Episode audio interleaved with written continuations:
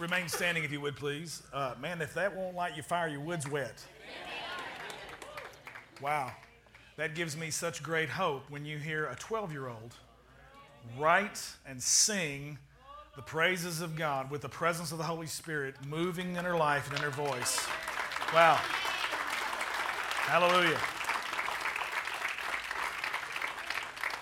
We're in a new series called Say It. Today is the second message, the installment in this series. It's called The Power of the Tongue. We are looking at 2 Corinthians chapter 4 verse 13. This is our text. Before you're seated, find a screen. Let's read it out loud together. Here we go. Since we have the same spirit of faith, according to what has been written, I believed, and so I spoke, we also believe, and so we also speak. The Apostle Paul is quoting an Old Testament scripture from the book of Psalms, chapter 116. The psalmist is saying, I believed and I spoke because what I have in my heart gets activated by the words that are in my mouth. If you remember last week, we had one thing that I asked you to remember. We said it over and over during the whole message. One thing, one idea. Belief in the heart is activated by what? Words in the mouth. Say it again. Belief in the heart is activated by words in the mouth. So today, as we get ready, I want you to say the verse with me one more time. Here we go. Since we have the same spirit of faith, according to what has been written, I believed and so I spoke we also believe, and so we also speak. Bow your hearts with me for a word of prayer. God, we are just amazed today at the talent, the heart for God. We just ask you, Lord, to bind Sydney to the kingdom, that there is nothing that the enemy can have or touch, that she is yours and that her, your hand is upon her life. We thank you for her. We thank you for the truth that she sang about, that there is a lamp and there's a light to our feet and to our path. Thank you that that light is the word of the Lord. Thank you that light is Jesus himself. Salvation is found in no one else. There is no other name under heaven given among men whereby we must be saved. We thank you for the name of Jesus. We believe that and we speak it. Today I ask you, Holy Spirit, to move and teach in this group, in this speak words of life and bring conviction, bring encouragement, breathe the rhema, breathe uh, the inspiration of the Spirit of God into the hearts of these people. Lord, I believe that you're going to call dead men to life. I believe you're going to resurrect sinners and you're going to transform them into saints. I believe, oh God, that you're going to bring healing into sickness. I believe you're going to bring restoration into broken relationships. Thank you that the gospel is given to us for every one of those things. Not only salvation from hell, but Lord, salvation from the power of sin, salvation to the purposes of God. Thank you that you saved us not just from something, but you saved us for something great. Lord, we thank you for that. We give you praise. I just acknowledge that I can't do anything apart from you, but I'm thankful that I'm not apart from you. That through Christ, I can do all things through Christ who strengthens me. We'll be careful to give you all the praise, and it's because of the strong name of Jesus that we're here. Everybody said. You may be seated this morning in the presence of the Lord. Today, as we jump in to say it number two, we talk about the power of the tongue. One thing, everybody say one thing. One thing that I want to make sure that you grab hold of is this idea words are containers, literally, that carry power producing messages. Think about that. Words are containers that carry power producing messages. If you have walked with the Lord for any number of years, probably you've been introduced to the concepts of this idea of confession and how faith is activated in confession. It has literally been probably a decade since I have talk, taught on this. And I realize that there, are, is a, there is a spectrum of ideas I believe that there's a solid middle ground of truth that is in the Word, and there is a spectrum of ideas that we have to wrestle with sometimes because of a little bit of an out of balance message that might come by some of the guys on television or radio or whatever. And I'm not going to really chase that rabbit today to try to undo or bring adjustment. I'm just going to preach the word. I believe if you get the word in you and you have a heart that is toward the Lord, the Holy Spirit will lead you and teach you. Uh, I don't really, really, unless it is just pure out and out heresy, I think too many times we, we waste too much time trying to correct things and we end up making a bigger blunder and we create another out of balance understanding by trying to correct the first one in the first place. So I'm just going to preach the word. That's all my focus is today. I'm going to show you what the word says.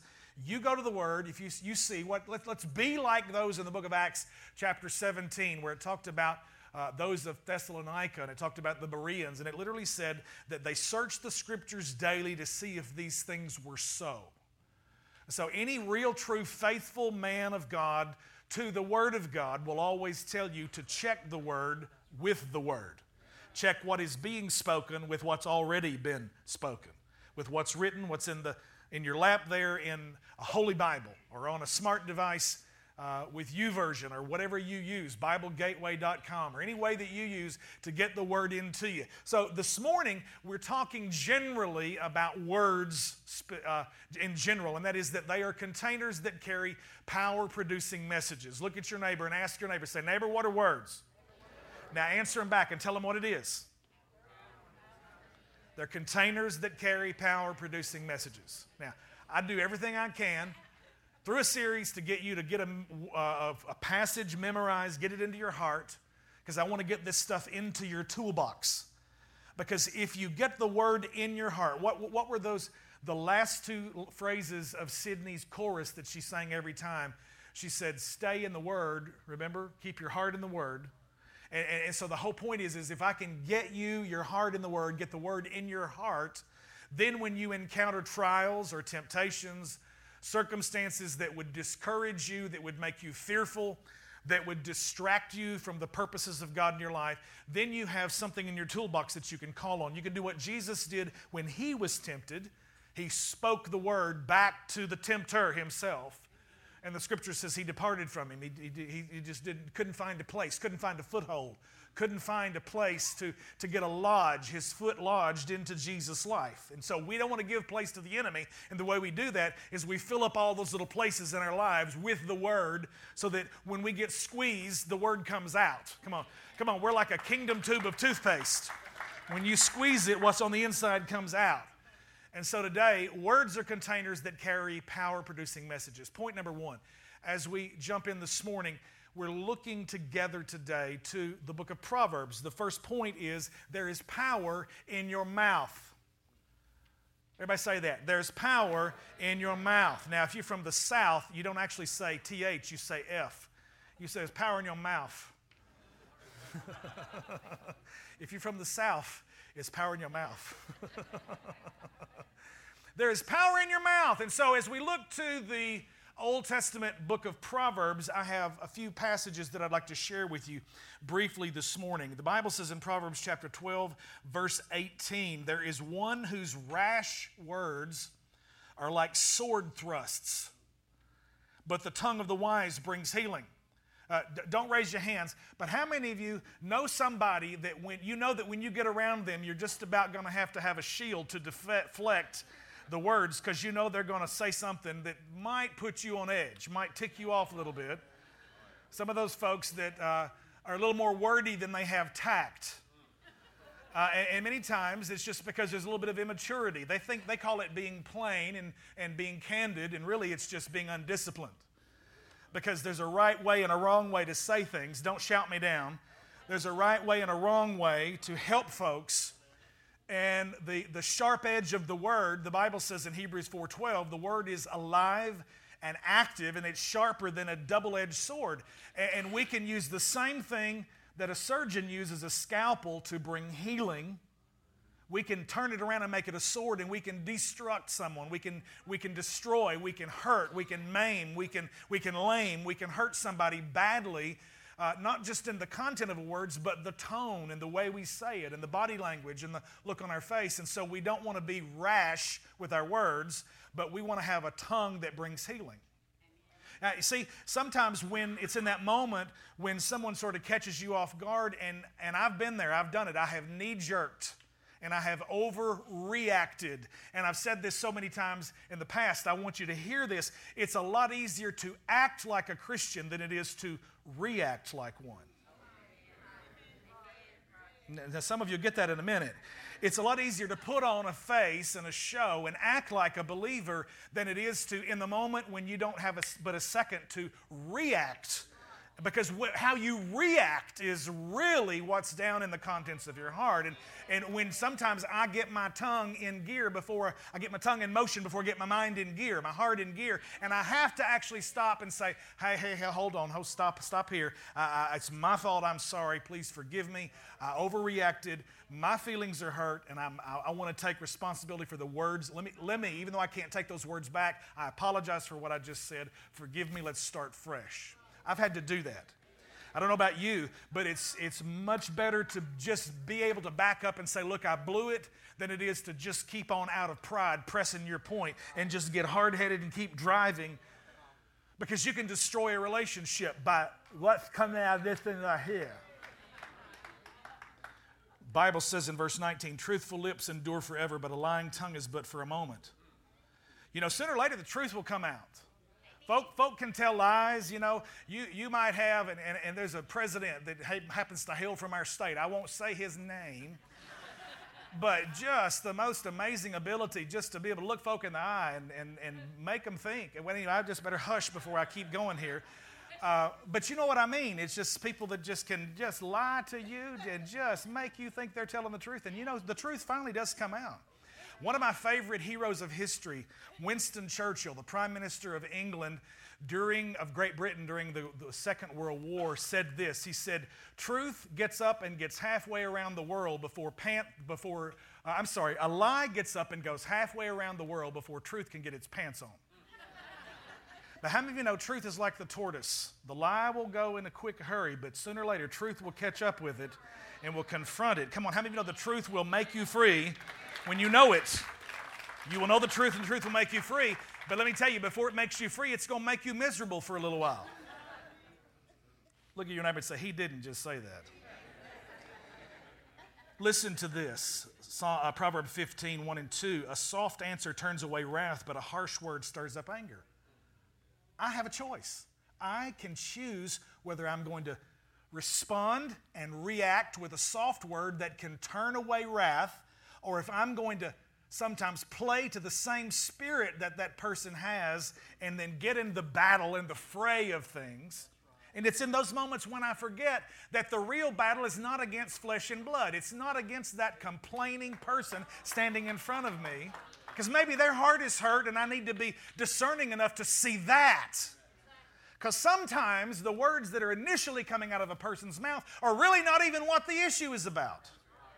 Sometimes there's a deeper hurt that has to be revealed. And so, as leaders, as parents, as pastors, as home group leaders, as employers, as neighbors and friends, we need to be sensitive enough to the things of the Spirit so that God can lead us and learn how to turn away wrath with a soft answer and then listen to the contents of the person's heart who is speaking. The Bible says in verse 2 the tongue of the wise commends knowledge, but the mouths of fools pour out folly. I definitely want to be the first one and not the second. I want to have the tongue of the wise. I want to share knowledge that will strengthen and build up people and transform their lives. I don't want to be mouthing foolishness and pouring out folly. Verse 4 says, A gentle tongue is a tree of life, but perverseness in it breaks the spirit. A tree of life. A tree of life is the idea of something that is carrying fruit. And I want the fruit of my lips that gives praise to his name. Hebrews 13, 15 says, I want the fruit of my life my lip and my life to match. I want my talk and my walk to match. And forgive me, this is an old preacher joke, but it's the little Japanese guy that says, no talkie talkie, no walkie walkie. Okay, no walkie walkie. I'm getting all turned around this morning. Uh, it's like the other, other old preacher said, I got my tongue wrapped around my eye tooth and I couldn't see what I was saying. Bad preacher jokes. The Japanese preacher said, No walkie walkie, no talkie talkie. In other words, if you don't walk it, don't talk about it. If your life doesn't match your lip, there was a friend of mine that was in the printing business uh, in Jonesboro, Arkansas. She and her husband, and she used to tell her husband and her sons, if you can't import it, don't export it. If you can't bring it home, don't take it out there and sell it. Whatever it is, make sure that it has integrity, that it's based on honesty, that there's reality in it. Listen to this, verse 7 of Proverbs 15. The lips of the wise spread knowledge, not so the heart of fools. Proverbs 16, 23 and 24. The heart of the wise makes his speech judicious. In other words, he's discerning. He, he has good judgment about the words that he's speaking. He is judicious and he adds persuasiveness to his lips. There is significant influence when a person has the ability through discipline and determination to use right chosen words that speak specifically to the situation, to encourage the downtrodden, to adjust and gently correct those that are out of the way and bring them back into the way, to bring peace to those that are worried, to, to lift up those that are downtrodden. Come on, somebody, are you hearing what I'm saying this morning? I want my tongue to be a tree of life. Gracious words are like a honeycomb, sweetness to the soul and health to the body. One more, two verses here, one more section, and I'm finished to this with this point. From the fruit of a man's mouth, his stomach is satisfied. He is satisfied by the yield of his lips. Think about that. Proverbs 18, verse 20. From the fruit of a man's mouth. We don't normally think about grapes and apples and oranges and bananas, fruit that we think of being on a man's lips. But he's using this harvest seed analogy to say that words, remember, are containers that carry power producing messages. So I'm planting seeds with the words that I'm speaking today. I'm making an investment when I sit down every week with a 30 minute piano lesson with Sydney Grafton. And and I, I, encourage her and I gently correct and say, okay, try this technique and practice this way. And when you do it and you're, and you're stumped and you, and, you, and you are finding a frustration at, at that moment, stop and pray because the Holy Spirit is the teacher that, that will be with you when I can't be. And He's a better teacher than I am anyway. And I teach all of my students listen, stop, but before you practice, stop and say, Holy Spirit, teach me today. I said, as ridiculous as this sounds, and I don't care whether anybody believes what I'm telling you at this point or not, because I've lived it and I've experienced it. I've prayed and said, Holy Spirit, teach me. Then I've watched my hands do things on the keyboard that, that I'd never learned out of a book. They, it's like the anointing of the Holy Spirit came on me, and the Bible says the anointing is the teacher, 1 John 2 27. He will teach you. He is with you. He is in you, and He will teach you. So the Bible says, from the fruit of a man's mouth, his stomach is satisfied. He is satisfied by the yield, by the harvest, the produce of his lips. Here it is, right here. This is the summation of point number one. Death and life are in the power of the tongue, and those who love it will eat its fruits. Everybody say fruits. So there's power in your mouth. Look at your neighbor and tell them right now there's power in your mouth. Point number two. Point number two. The tongue is a tiny member with a huge influence. The tongue is a tiny member, member of the body eyes, ears, nose, toes, fingers, feet, elbows, muscles, nerves, veins, arteries, cells, plasma, all of these different kinds of things are members of our body. The tongue, right here in the middle, has the ability probably to be the most constructive and the most destructive at the same time. It has a huge influence. Listen as we read from the Apostle James' words, his general epistle to the church. He's the brother of Jesus, half brother of Jesus. James 3, verses 1 through, I believe, 11 or 12. Okay, yeah, verse 12. Here we go. Not many of you should become teachers, my brothers, for you know that we who teach will be judged with greater strictness. Very simply saying that if you're going to get up and use a platform and instruct people in the promises of God, walking in faith, application of the gospel into every area of life, then it means there's going to be an expectation on your life that your lip and your life match that your walk and your talk are congruent, that they are in agreement. Now, it doesn't mean that there is a state of perfection, sinlessness, but we're talking about having a life that's in agreement, okay? That means that the biggest thing that you're adjusting out of as a teacher is really wrestling down improper attitudes. That you're not walking around with a whole bucket full of all kinds of secret sin and all different kinds of things going on in one's life. You want to have a life uh, you, because you're going to have greater expectation put on you. There's a stricter judgment. You stand up to teach, folks expect you to live what you're saying. And that's just, that's, that's what it means to be a follower. We're looking to people who can say, follow me as I follow Christ. Do, listen, let me, it's a nice, self-effacing sort of a way when preachers say, don't follow me, follow Jesus, but that's not the Bible. Because the Apostle Paul says, Follow me as I follow Christ. So if you don't have a pastor that you have confidence in, or a spiritual leader, or a Sunday school teacher, or a life group leader, or someone that you who claims to be a believer, and you can't say, I follow you because I see Jesus in you, then you, you need to back up and reevaluate who you're hanging out with. Are you hearing me? Because that's the word of the Lord. Paul said, Follow me. He didn't say, Don't follow me, follow Jesus. He said, Follow me as I follow Christ. So leaders ought to have some example. Say that with me. Leaders should have some example. All right, here, verse 2, here we go. For we all stumble in many ways. if anyone does not stumble in what he says, note that. What he says, the title of this series is Say It. If anyone does not stumble in what he says, he is a perfect man, able also to bridle his whole body.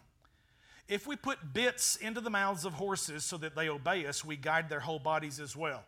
So he's using an analogy from nature. A rider on horseback puts a bit, a bridle, reins attached to the bridle. He pulls the horse's head with the direction of the reins that he's pulling. The way the horse is looking is the way the horse is going to go. So the rider on the back of the horse is directing the travel, the destination to which the horse will go to based on what's in the horse's mouth. Okay? It's a bit, it's a bridle. So we're moving on. Verse 4, we're going to see an industrial example now from the creation of man. He says, Look at the ships also. Though they are so large and are driven by strong winds, they are guided by a very small rudder. Everybody say rudder. Very small rudder, wherever the will of the pilot directs. Now, it's not the wind that's driving the ship if a pilot knows what he's doing. The wind may be the power behind it, but a pilot who has good sailing skills or a motor and a small rudder on the back that's working, that's attached to the steerage of the boat, will have the ability to even steer that boat into contrary winds and still move and progress and get somewhere, even without a motor with a sailboat. He will learn how to tack along the shore and sail into contrary winds in order to be able to get somewhere. And he does that by means of a rudder. And so the writer of James is comparing the horse, the bridle, the bit, the ship, the rudder, the steering, all of these things. Look at verse 5. He says, So also. First two words. Say those two words with me. Here we go. So also. So this is a big comparison. So also the tongue. The tongue. This is the Greek word glossa. We get the English word glossary. A glossary is a small dictionary. It's not like a huge dictionary. It's usually just a com- compilation of terms that relate to the discipline that you're studying. If you're studying medicine, there's usually a glossary in the back of the big tome, the big huge textbook that's big enough to be a doorstop in your house. And it's usually it's going to be all the specific jargon, the vernacular, the, the special terminology that you're using as you study zoology or biology or geology because every one of those disciplines has a special tongue, a glossa, a glossary. Matter of fact, this is just a little, I don't have it in my notes, but the gift of tongues, speaking in tongues, is the Greek word glossolalia, speaking in languages, okay? So the Apostle Paul here is saying, I'm sorry, not Paul, but James is saying the tongue, the glossa, is a small member, yet it boasts of great things, which is actually makes the point. Point number two is the tongue is a tiny member with a huge influence. It, it, it's a small member, but yet it boasts of great things. It says, How great a forest is set ablaze by such a small fire. Verse 6 And the tongue is a fire a world of unrighteousness. The tongue is set among our members, staining the whole body. Look at this phrase. This is the, one of the most important things I'm going to say today. Setting on fire, the, read it out loud, the entire course of life, and set on fire by hell. The entire course of life. Those Greek words right there, trochos, genesis, we get our English word Genesis from it, actually, which is a transliteration of the Greek word Genesis. It literally translates as the wheel of creativity, the wheel of Genesis.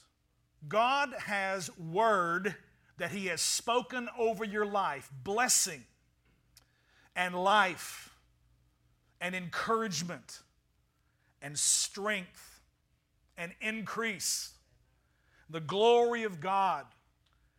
You have the ability with this undisciplined member right here to set on fire the entire course of the creative word that God has spoken over your life. Now, all the years that I've heard people preach the importance of the confession, I have never heard anybody dig into this little simple phrase right here the wheel of Genesis, the wheel of Genesis, the wheel of creativity. God, I believe He is sovereign. I believe His word is all powerful, that it cannot be thwarted. But let me tell you, don't think for a second, because we believe and preach and teach the sovereignty of God, that doesn't mean that you don't have the ability to put hindrances and obstacles.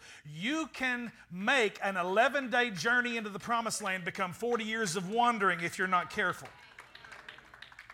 You have the ability to set on fire the entire course of life to set on fire the whole wheel of Genesis, to set on fire the creative spoken word that God has prophesied, declared over your life for blessing and not cursing. You speak cursing, guess what happens? You're literally hindering, setting on fire what God sometimes has taken years in your life to build and to put into place. Remember those old Smokey the Bear commercials. I'm dating myself in terms of how old I am. And you remember, it, Smokey would always say, prevent forest fires. And one little bitty tiny smart, uh, spark, you want to stir that campfire around and pour water over it. And you want to stamp around, make sure that it's all completely, there is no fire. Because one spark can burn down a forest that took 100 years to grow.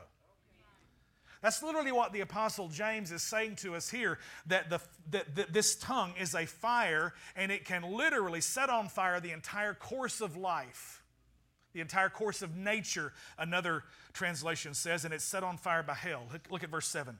For every kind of beast and bird, of reptile and sea creature can be tamed and has been tamed by mankind. But no human can tame, no human being can tame the tongue. It is a restless evil full of deadly poison. Let me just say to you right now that in the very same way that you've seen circus acts with brave men who have tamed lions by distraction, by a chair with at least a stool with three legs or four, four legs on it and would distract the lion and would crack the whip. There is the ability to be able to tame the beast, that lion, and hold him at bay. I want to tell you that no human being alone can tame this member right here. But Christ is the heavenly tongue tamer, He's the lion tamer. And what it takes is Him getting into your heart because the Bible says, out of the abundance of the heart, what? What's it's going to come out of the tongue, the mouth, okay? So when he gets in the heart, he has the ability to be able to tame this wild, unruly beast and this fire that can burn up everything. You can't do it in your own ability. You can't white knuckle it. You can't do it in your strength. But Christ can get into you and it can turn you around and teach you discipline and give you the ability to learn how to say the right thing at the right time. He goes on to say, With it we bless our Lord and Father, and with it we curse people who are made in the likeness of God. From the same mouth come blessing and cursing. And he's saying, Man, this ain't right. It shouldn't be that way. He said, In nature, it doesn't work like that. My brothers, these things ought not to be so. Does a spring pour forth from the same opening both fresh and salt water?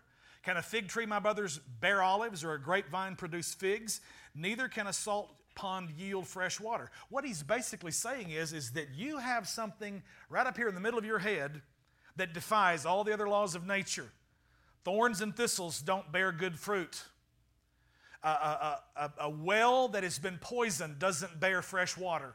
But how is it that we, made in the image of God, can have both blessing and cursing come out of the same mouth, out of the same heart, out of the same well? Brothers, it ought not be so. Now, when Christ comes, he deals with our duality blessing out of one side of their mouth, cursing out of the other. Now, realize I'm not talking about four letter words or taking God's name in vain. That's a whole different, that's such a minor aspect. Because you can say all the right things and be Christian and look, look like it, and you can bless me to my face and go cut me up and have me for lunch, and that's who I'm talking to. And this isn't about the pastor, because it really is not about me at all. It's about learning to get in agreement with what the Word says when you pray. Don't waste your time on your face praying the promises of God and then get up and set them on fire with your stupid, silly, loose tongue. Too many times I've seen folks, Pastor, would you please pray with me? And then I talk to them during the week, and they, it's like it's an episode off a of hee haw. Gloom, despair, and agony on me. If it weren't for bad luck, I'd have no luck at all. Gloom, despair, and agony on me. Excessive misery. I'm going, you need to get a new song, brother. You, you need to wake up and realize, like our little 11 year old just sang, there's always a light to brighten the darkness. There's always a lantern to show us our way. And there's some hope. Come on, somebody. And hope, we got to get a hold of some hope and we got to talk about some hope. We need to learn to have some conversation of faith and speak the word of the Lord in our mouths. Look at this. I love it. John Calvin, the great reformer of the 16th century. Now, this is a crass, I know it's crude, but ain't nothing makes a better point than a great quote. And John Calvin said it, judge him, not me. Here we go. I consider looseness of words no less than, a def- than the defect than looseness of the bowels. that'll put an image in your mind there, won't it? He's saying some of you loose lipped folks, really, you're no better off than a three year old that hadn't been potty trained yet. Now, let me just get back on the other side of this right here because he's talking to every one of us. See, I'm not up here wagging my finger because remember, the guy who's teaching is stricter judgment. It's real easy to get up here and shout. This morning there's a great crowd. There's a wonderful spirit in the room. I mean, I mean, I think, I think anybody could get up. And my granddad used to say, you know what? When there's the anointing there, you can say tis, stat, and tutter, and it doesn't matter. It just, God, God's moving. That's a great spirit today, great, great feeling in the room. And, and I'm going to go home today and just feel like, you know what? God's people were blessed. We've been strengthened. We've been encouraged. But, but you know, I, I believe it's so important that we learn to apply this and don't let this thing be loose. Come on, somebody. Last point. You get anything out of this? All right, number three Jesus is our heavenly representative of our confession. Don't think religious confession. Don't think go into a little booth speak through a veil to a priest. Now, if you're from a Roman Catholic or an Orthodox background, we do not in any kind of way, we, do, we're, we're not making light of, we respect your heritage. As Protestants, we have a little slight disagreement. And so, with respect, we will say that as Protestants, one of the earmarks of the Protestant Reformation, the protesting reformers, was is that every believer is a priest of the Lord and that we have direct access to God the Father through Jesus Christ. And we don't need an intermediary, another man, or another person. I think it's a good thing to practice confession. As a matter of fact, this same book, James says, confess your sins one to another. I think that's a godly thing to do. I believe in confession. Confession that we're talking about here is not merely the negative side of confessing sin. Before we move on, confession of sin is found in 1 John 1 9. It says, If we confess our sin, he is faithful and just to forgive us our sin and to cleanse us from all unrighteousness. Aren't you thankful that if you blow it, all you got to do is say Jesus and name it? Don't just throw out a blanket, Jesus, forgive all my sins, but call it what it is and own it. Be responsible. Say, Jesus, I confess it, I renounce it. Strengthen me in the face of temptation in this in the future. And I, I, walk away from it. I thank you that I'm new in Christ. And he will, he will roll it off and take it away as far as the east is from the west. But confession is not only that negative side of confessing sin, it's the positive proclamation of faith. It's saying to the mountain, Be thou removed and cast into the sea, and not doubting in your heart, the way we taught last week. Jesus, the Bible says, look at this. Jesus is the heavenly representative of our confession. Read this verse out loud with me. Here we go. Therefore, holy brothers, stop. Isn't that cool that the Bible calls you holy brothers? Well, he was just writing that to a bunch of preachers. no.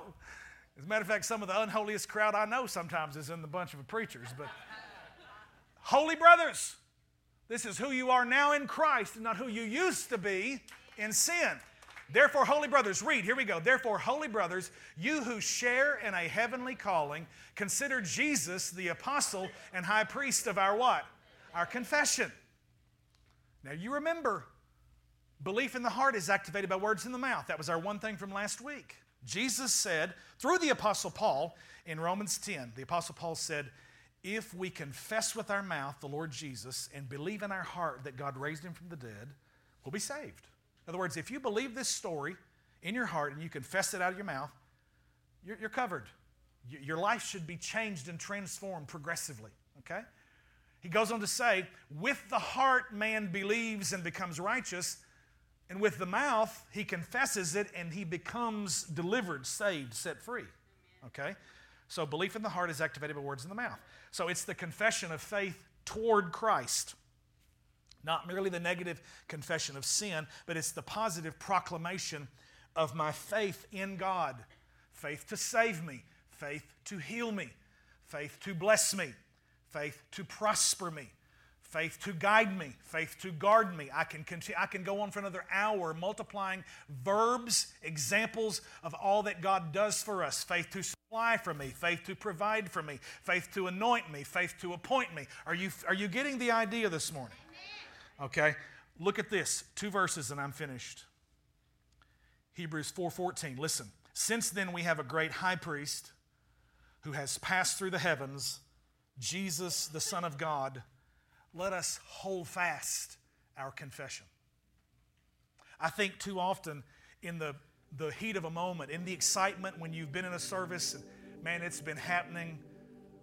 It's just great. There's everybody's expectant. There's a high level of faith in the room and the words encouraging, and you, you can just sense your faith growing. And man, we've been there is nothing that I need that He won't supply. And you've sung that and you're encouraged and you're high and you're just ready to go fill up the water pistol and take on hell. ready, man. I'm armed. I'm armed and dangerous.